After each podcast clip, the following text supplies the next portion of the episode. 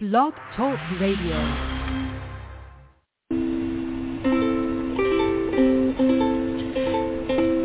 Hi everyone, this is Camille from sunny California, and you're listening to the Coffee Chat with Camille show, which is the podcast series that interviews various guests about real life topics for people who love to learn.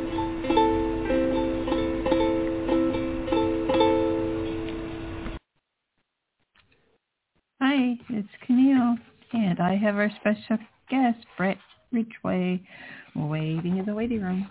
I want to introduce him. Bret Ridgway is a 25-year veteran of, spe- of the speaking industry and brings a unique perspective handling the back of the room sales table at 150 plus conferences, providing fulfillment services for some of the biggest names in the industry and speaking on many stages himself.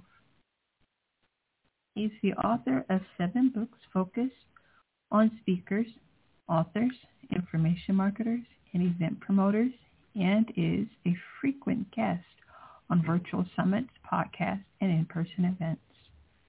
For you, the wonderful listener and audience, you can visit Bret's um, I think website. it's Bret B E R B R E T excuse me R I D G W A Y dot com and um, this it will have special report for three key things entrepreneur, entrepreneurs must master to build a profitable speaking business. And um, okay, so let's go ahead and get started with our interview. Okay. Hi, Fred. Thank you so much for for waiting, and thank you also for being our guest today. Uh-oh, did I lose Bret? I hope not. Okay, he was on hold, and let's see if I... Hello? Bret?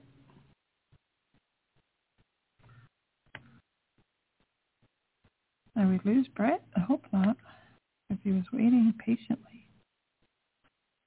Mm. Let's see here. Oh, hold on. Okay, he's right here. me now? Yeah, I can. Hi. well, sorry about that. I had converted over my computer and I heard you just fine, but apparently it wasn't picking me up. So my apologies. Yes. Oh, okay. I understand. I've done that quite a few times right on the air. But uh, I would love to get started, okay, with the interview. Um, how did you get started in the speaking industry? You know, Camilla, it's one of those things where you can definitely trace specific things back that occurred, and, and some of it was happened chance or whatever. But back in the mid 1990s, I actually put up the first portal website in the plant engineering and maintenance industry. So I was doing product fulfillment for, back in those days, VHS tapes and books aimed at maintenance managers, plant engineers, etc.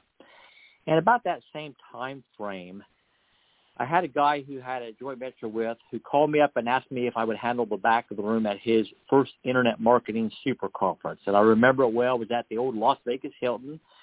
And honestly, I didn't even know what backroom sales meant at the time, but I hadn't been to Las Vegas before, so it sounded good to me, so I went out and agreed to do that for this gentleman.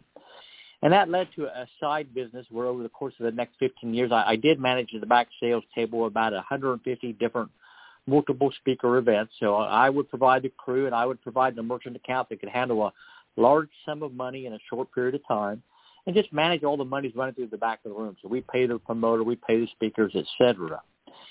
And around, gosh, that was back in 1999. In about 2002, when some of the speakers I had gotten to know from handling all those events found out that I was doing product fulfillment for my own websites, they cornered me at, at the event said, hey, will you do some fulfillment for me because it's not something I really want to do. And I've been thinking about it for a while because it's a natural outgrowth of all the people I had got to know in the industry. And so that's when I founded a company called Speaker Fulfillment Services back in 2003. And that, that company provides product duplication and fulfillment services for speakers and authors and information marketers.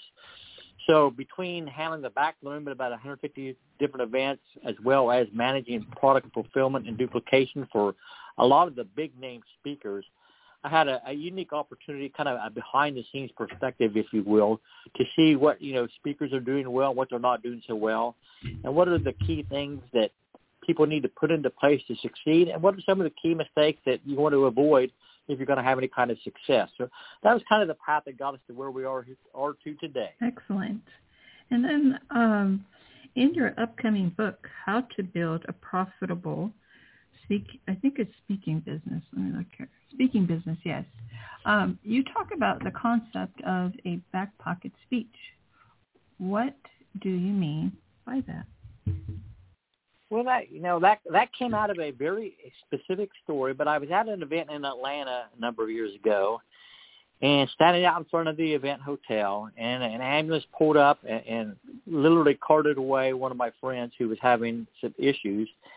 And you know, fortunately, he turned out to be okay. But I could see the event promoter standing over to the side, basically with a look of panic on his face because the person being carted away in that ambulance was one who was scheduled to be the next speaker at that particular event. And it was like, oh my gosh, what am I going to do? I have content I need to deliver to my attendees. I have a promise to keep. I do not want to get up on the stage myself and do a song and dance routine for 90 minutes or whatever. So what am I going to do? And that's where, as a speaker, you have an excellent opportunity to be the, you know, the knight in shining armor, so to speak, and be the one who can offer up an additional speech that you may present to that audience that will fill in that empty time slot for the promoter. And so that's what I call the back pocket speech. Now you may never need it, but if that opportunity arises, and I've seen it arise more than once, whether it's via virtual events where somebody doesn't show up, or you had a medical issue like in one instance, and you get to be the hero. So when an event promoter is putting together his next event, you're far more likely to be invited to speak against that event because you're the one that helped him out. And as important to that is that it gives you a lot more face time with the audience. So you have a chance to build better rapport and tell more stories. And so if you are selling something from the stage, you should close more sales because you had a chance to build a better rapport with that audience. So that's that's what I mean by a back pocket speech, and it, it's something that you definitely need to have available Again, you may never need it, but it, it's always helpful to be there to be the one who can see that opportunity should it arise. Mm, okay, that's very interesting. Thank you so much. Why is it not just getting on stages, but getting on the right stages so important so important for speakers? Yeah, one of the things I think most speakers, by and large, are, are weak at is truly doing their homework ahead of time of an event to determine if that audience is the proper fit for them. Now, there are you know three types of speakers in my mind. You have your keynote presenter, who's the one who's you know paid a fee to go in and speak to a, a corporation or an association. You have your platform seller, so they speak typically speak for free and they're going to make their money by selling something from the stage, a back-end product or service. And then the third type is a, the typical businessman, could be a chiropractor, a attorney, or whatever, who speaks to local groups just to build brand awareness. They're not necessarily directly selling from the stage, but they do obviously hope that people will inquire about their, their services or products. So,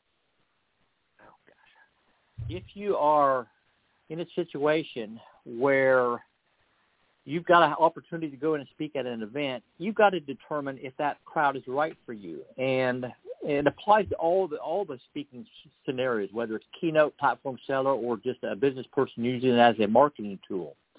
Because if, if the audience isn't a fit for you, then you're essentially wasting your time going out and speaking at that event. Uh, and if that is a situation where well, let me think about how to tell the story best. So I was at an event years, a few years ago that for whatever reason, the event promoter, this was a multi-speaker event in the internet marketing space. And for whatever reason, the event promoter was all about getting the, the biggest names on his stage. So it wasn't about any thought about curriculum or how to put together a cohesive program that would truly benefit the audience. So as it turned out, three of those big names were all speaking about the subject of copywriting. Now, while copywriting is a very important subject, by the time they got to the third speaker on that particular topic, well, as you can imagine, Camille, the audience was totally tuned out. I mean, it's like, you know, been there, heard that, not interested now. And so the chances of that speaker selling anything from the platform, you know, was almost zero because they people had been burnt out on copywriting. So if they had done their homework ahead of time and looked at who else was speaking on that stage and what were they talking about, they probably would have determined that that event wasn't the right platform for them to be on. It was not the right stage. If you're doing a keynote hmm. presentation, I mean, you need to figure out who's going to be in that audience from the corporation that maybe you're going to speak to. Who are those movers and shakers, and what are their key pain points that you can address? Because the more you can address the key pain points of the audience, then the greater success you're going to have in terms of sharing your message, as well as if you're selling anything from the platform, selling that particular product or service. So you, you got to do your homework. You got it's it's critical. And you know, one of the key phrases I hear mentioned all the time is buying units, and that's part of doing your homework in advance of an event. I was handling an event several years ago that was in the homeschooling market, and there was maybe 100, 120 people in the audience or whatever, which sounds good if you're a speaker wanting to come in and you know make a pitch or whatever. But as it turned out, that 120 people rep- represented only about you know 10 or 15 buying units because there was a lot of husbands and wives and even children there, and you know a husband and wife aren't going to purchase the same product. So if you're assessing that opportunity and say, well, how many opportunities? I mean, how many people are truly there that can feasibly purchase my product or service? You would determine, well, that, you know, that number is about 20 or whatever, and so uh, that may not be the right stage for me. So again, doing your homework in advance of an event is critical to determine if that's the right stage for you to be on. Okay, thank you. And in your opinion, should a speaker be a fee, which is keynote speaker, or a free sell from the platform speaker? Well, you've got to determine what is right for you, certainly. But you know, if you are looking at speaking as a business, and not just a marketing tool that you're using for whatever your primary product or service is. But if you're looking at it as a business, I can certainly tell you from experience that a speaker will make far more money if they can become an effective platform seller than if they're a keynote presenter. So, I mean, keynotes are, are great. You go and do your thing and you're gone or whatever. But if you are maximizing revenue and want to do that, then being a keynote or being a platform seller will be the way to go. I actually had a colleague, Camille, that a few years ago spoke at an event in the UK, and in one 90-minute presentation, did $995,000 worth of sales. Now, in the event world where you have a multi-speaker event like that, typically it's going to be a 50-50 split between the event promoter and the speaker. But mm-hmm. I mean, who wouldn't like to walk away with you know almost half a million dollars in your pocket for one ninety-minute presentation? Now that's certainly not the norm. I mean, don't get any illusions of that or whatever. But because this particular from selling had a high ticket offer, I think it was like a five thousand dollar offer, and the, it was a large crowd, and they were tuned in. They were the right stage for him. He was able to do so well. So, if again, if speaking business building is in your future, then you got to become how to you got to learn how to effectively sell from the stage because that will generate far more than keynote fees probably ever will. Okay, excellent. And then what are some of the biggest changes you've seen happen in the information marketing world over the last 10 years? When I started Speaker Fulfillment Services back in 2003, it was all i mean this was this was by and large the the pre-digital delivery era. So all products were physical products and it was all about what they would call thump value. How many manuals can you put together? How many cds or dvds can you package together to create this big product that looks like they're getting massive value when they receive it? And over the years information products have certainly gone on a diet and slimmed down considerably and, and many people have gone the digital only route. Now, obviously there's there's pluses to that. There's also minuses to that. And so you've got to evaluate what's going to work best for you. But I think the smart marketers recognize that it is still valuable to get something in the hands of their customers, their followers, their clients on a you know semi-regular basis at least in a physical format so that they remain front and center in the mind of their followers. I have a good colleague who has a, monthly membership site that has hundreds of followers and the, certainly the majority of the content is delivered digitally. It's in within a membership site. But he also sends a physical magazine once a month to his followers to help remind them of the value that he's bringing to their world. He, you know, puts something in front of them that they're going to see sitting there to remind them of him. And, you know, I had a client, gosh, it's been years ago, but he had a newsletter that was physical and decided to get, you know, he got caught up in the, uh, the hoopla of t- turning it into a digital newsletter because it wouldn't have any delivery costs then. Well, people started to unsubscribe massively because they had been trained to expect a physical newsletter. They still wanted something tangible. And there certainly are a, a core segment of the population out there that want a physical product still. They want something they can hold in their hands. I mean, think about book readers. I mean, yes, there's a lot of Kindle readers, but there's also a lot of people that will never read a book on Kindle. They want a physical book they can curl up with on the couch easily and highlight or whatever. And I and I'm of that ilk, honestly. If I have a PDF document that somebody sends me, well, I'm going to print the thing out and read it offline. I'm not going to read it on my computer. Uh, so you got to evaluate the pros and cons of going digital only. Again, I think it's a mistake because some people still do want tangible items in their possession, but you got to determine what's going to work best for you in your world, and then go from there. Okay, thank you. And then, what are some of the biggest oops uh, moments you've seen from speakers? So we were handling the back of the room at an event, Camille, a few years ago, and it was a platform selling situation. The speaker had the true speaker's dream, the true table rush. I mean, people back at the back of the room table literally throwing their credit cards at us to order this particular person's product. Now, the product was some uh, a type of SaaS product, a software as a service product. It was a website building tool. And this speaker, again, created that table rush, did a fantastic presentation. And in I forget whether it was 60 or 90 minutes, but he generated $375,000 worth of sales. Well, that's fantastic, you might think. Well, as it turned out, about 30 days later, every single penny of that $375,000 had to be refunded to the attendees because as it turned out, there was some kind of bug in the product they could never figure out. And so they had to give all the money back. Not only was it a major embarrassment for the speaker, it was a, a mm-hmm. massive hit to the pocketbook of the event promoter, as well as my own pocketbook because I mean we take a portion of the promoter's cut for handling the back of the room. So it was a situation that could have been avoided, and the mistake honestly was they they sold a product from the platform that had not yet been fully developed and tested, and you're skating mm-hmm. on very thin ice when you go that route to do something like that.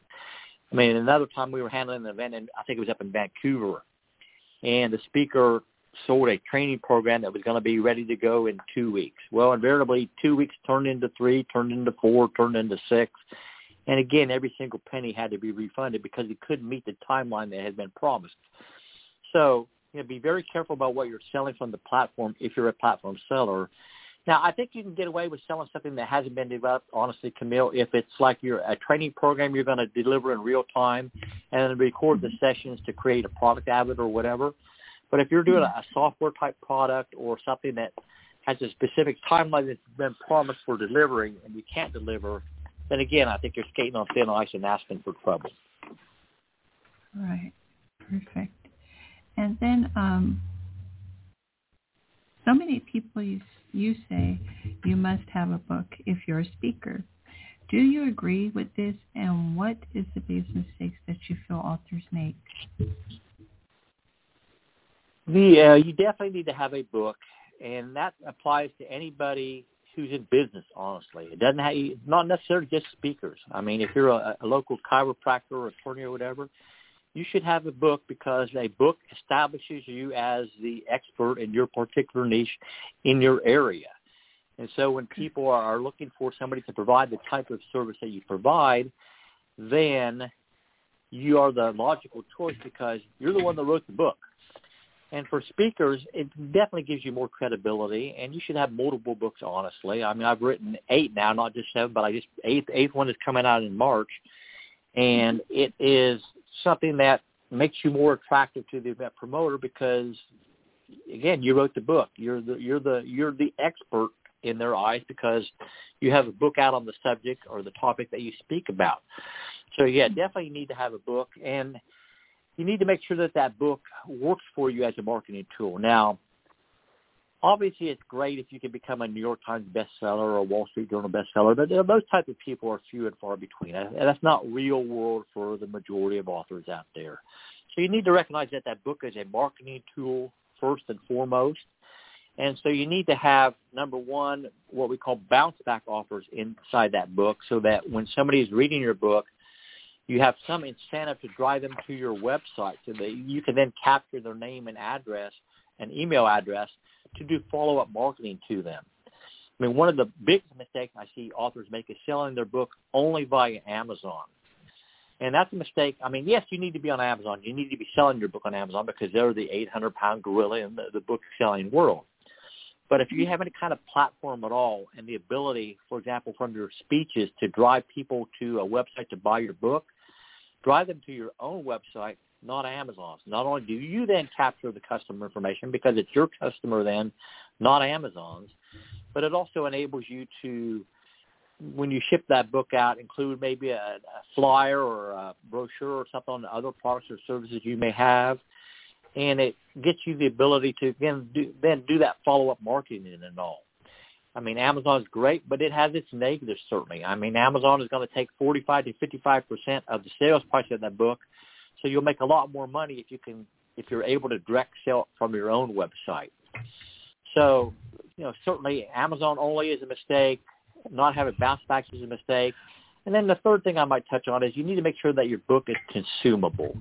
I mean, I like to I like to do a little reading maybe before I go to bed. And if I pick up a book and see that the next chapter is twenty to thirty pages long, it's like uh, I'm not even going to start this because I'm not going to finish this chapter tonight or whatever. But think about oh, what's he got? The, James Patterson, the, the, you know, the author. I mean, his chapters are two or three pages. So you read a chapter, well, I can read another one. I can read another one. Next thing you know, you've pretty well read the whole book.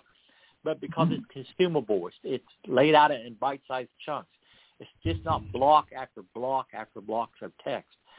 So think about the consumability of your book because obviously if you can't get them to even read your book because you make it too challenging for them to read your book, then the chances of them coming to you for some other type of product or service goes way, way down. So those are, are, probably three of the biggest mistakes I see authors make. Okay, excellent. I actually missed a question, so I'm going to go back one. What do you feel are the biggest keys to getting more gigs as a speaker?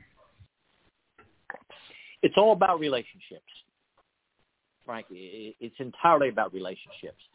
I was able to build the fulfillment company to a multi-million dollar company entirely off of relationship assets.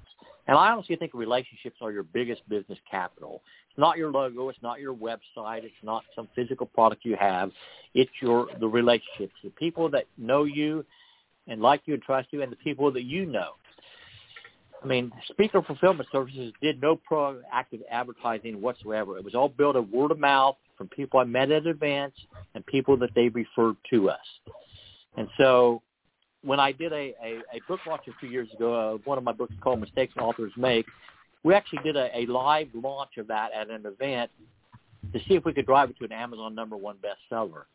And it, it was a bit of a risk because if it succeeded, we'd have a little bit of egg on our face, but we decided to do it anyway. And because of the relationships that I had built up in the industry over the course of 15 years or so, they were more than happy to help promote the launch of that new book. And so it succeeded because of relationships. You've got to get out there and network. I mean, there's a lot of wonderful platforms online to get out there and network if you're a speaker so that people know what you're about, what you speak about.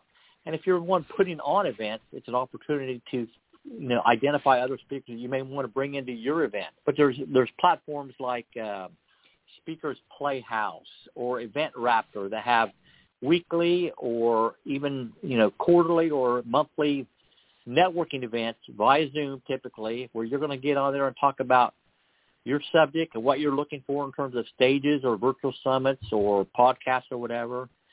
And so it's it's all about networking and meeting people and all that. And you you've got to do that. I think you've got to attend virtual summits even if you're not a speaker on that summit to be seen.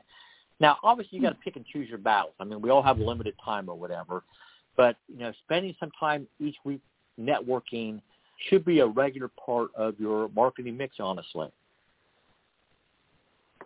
Okay. Well, that's outstanding. And then are there any other mistakes you see others make routinely? You know, there's other mistakes I've seen people make that have literally cost them hundreds of thousands of dollars or killed a list. And, and so let me just touch on a couple of those. So we were handling the product launch a few years ago for a, a guy in the Forex space, foreign exchange currency. It was a training program. And he launched the product to great you know, fanfare, but after about three hours, wham, suddenly his merchant account got shut off. And you know what most people don't realize is when they set up a, a credit card processor for their website, they're going to define an average ticket value and also an expected monthly volume with their provider. Well, when they did that product launch, they suddenly were running massive volumes through their account, and it was a major red flag for the credit card processor. They were thinking it was fraud, honestly so they shut off their account. So for excuse me, so for lack of a, a simple phone call to their merchant account provider, say, hey, I'm doing a new product launch. We're expecting to do this amount of money over the next few days or whatever. They're fine with that if they know what's going on. But they didn't pick up the phone and call them, and they got shut off. And based on their previous launches, honestly, it cost them somewhere between three hundred and four hundred thousand dollars worth of sales by not picking up the phone call phone and calling the merchant account provider. Another mm-hmm. mistake I saw a guy make is he had a he had a good list. He had a list of like fifty five thousand people that he had built up in the financial services sector. And for he had been communicating with this list for a long time. And so he had a, a certain tone to his communications with them that they had come to expect. And for whatever reason, he decided he was going to bring in an internet guru, so to speak, to help him craft a new email campaign. And so they they wrote a very hard hitting salesy message that was totally opposite of how he had communicated with his list in the past. And when they sent that out, it started to happen immediately. Unsubscribe, unsubscribe, unsubscribe. When all was said and done, a list that had been 55,000 people was a list of just 5,000 people. He killed his list.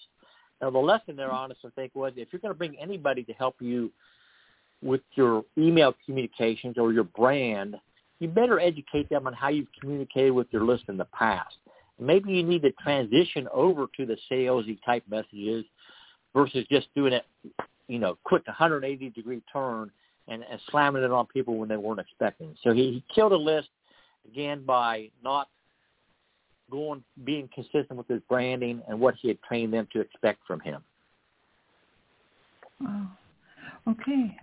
Um, and then your last question is, if you had to sum it up in just three words, what do you feel the greatest keys to success are for a speaker or author information marketer?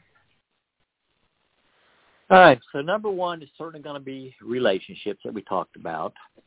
Yes. Uh, number two is branding. So make sure that you're thinking about your brand from the get-go and not just piecemealing things together as you go. And the number three is stories because your stories are what make you unique out there. And so when you want to get on platforms, it's your stories that you need to share and you need to master their stories. And there's different types of stories that you need to master, but you need to master your stories because people love stories, and that's what's going to draw the audience into you and make them more receptive to your message. So relationships, branding, and stories would be the three biggest keys in my mind. Okay, That's, this has been uh, okay. I'll just say this in accordance to your reviews an excellent guest with a wealth of knowledge. Amazing conversation with you, Bret. And um, that's my sentiments exactly. This has been um, just a wonderful interview. And I thank you so much for bringing it to my listeners. Um, the my listener um, countries are growing kind of kind of quietly, like grassroots wise. So I'm very happy that you were able to come in today and talk to us. Um, I did. Well, I'm glad. I'm glad we were able to pull it off on short notice. I know, right? um, and then I just have uh, one last question. Uh, what is your sure. favorite coffee? Your favorite coffee or hot beverage? All right, well, I'm gonna have to go hot cocoa. I'm gonna ask you, could we do a, a cocoa chat with Camille? Because I don't drink coffee, so. okay, we're doing a cocoa chat. Perfect. Okay, wonderful. Um, again, thank you so much, Bret. Uh, this is a magnificent interview, and I hope to have you on future episodes because I'm re- I'm having All a lot right. of guests return. Okay, thank you again, Cool. and take care. All right, thank you so much. You're welcome. Bye. Bye bye. Okay, there you have it, everyone. Wonderful Bret. He is absolutely wonderful, magnificent. I was literally taking notes, you know, when my guests was the majority of them. You sometimes hear a little shuffling in the backdrop. That's what it is. I'm actually taking notes. And um, because I, I've realized that it, it doesn't always matter what, what your niche is or we can all take pointers from anyone that has them to give on just about any topic, and especially if you're aiming for success and individual success, you know, where you don't have like a big uh, overhead or, you know, a big corporation, but you're solo act. Um, I, I think a majority of my guests are, are just magnificent for that. So um, I love the last question. If he had to sum up in just three words, what do what was it? Something about the keys of success for a speaker or author. And uh, his last question was relationships is one, branding, and stories, and that we must master our stories. Okay, I have a lot of other notes, but I'm not going. I, I thought the last answer was was a a beautiful conclusion to everything that you spoke on. And uh, I think that's it for now. You know what? I, I want to absorb a lot of it. I hope you all absorb um, a lot of what Bret just uh, went over with us. Again, you can go to bretridgway.com. Special report. There's three key things entrepreneurs must master to build a profitable speaking business. Okay, so there's a special report on his website. And that will do it for Coffee Chat with Camille on January 7th, a Tuesday, and a sunny day in California again. Mm-hmm. Bye for now, everyone. Thank you so much for listening. Thank you, Bret.